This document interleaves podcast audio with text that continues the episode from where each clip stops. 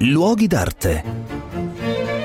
Un cordiale saluto da Marco Carminati. Oggi sono a Firenze e voglio andare a vedere gli Uffizi, non per andare a vedere gli straordinari capolavori che questo museo raccoglie, perché naturalmente quelli sono sempre lì, ma per poter cogliere l'occasione di vedere una mostra davvero, davvero originale, dedicata alle sculture del Quattrocento fiorentino in legno dipinto.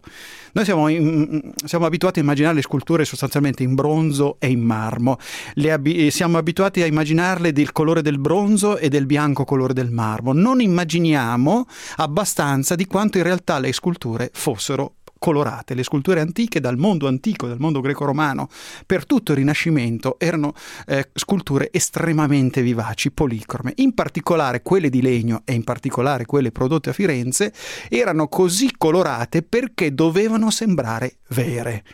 I crocifissi che Donatello e Brunelleschi hanno realizzato, in particolare opere famosissime, erano riccamente dipinti e noi sappiamo che sia Donatello, che era uno scultore, che Brunelleschi, che era un architetto, le avevano dipinte personalmente. Questo è uno degli elementi di novità che la mostra mette in campo, cioè ci abitua a immaginare questi artefici che portavano a compimento finale le loro sculture, quindi le dipingevano.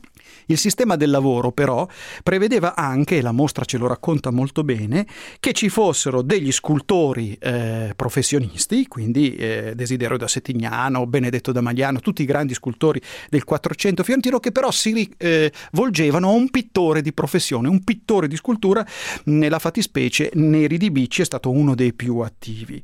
I temi più diffusi erano naturalmente i crocifissi, perché nelle chiese, nei conventi, nelle case private era un oggetto oggetto di culto necessario. Poi a Firenze si specializzarono per esempio nella, eh, nella visione della Maddalena che è sempre rappresentata con estremo realismo nel suo dolore del pentimento. E poi dobbiamo immaginare anche i grandi altari e una chicca finale che nessuno immagina è che il tondodone di Michelangelo, che è una pittura come tutti sanno, in realtà è stato circondato da una cornice originale particolarmente ricca intagliata da Francesco del Tasso. Quindi il grande Michelangelo si affidava a un intagliatore per incorniciare il suo capolavoro.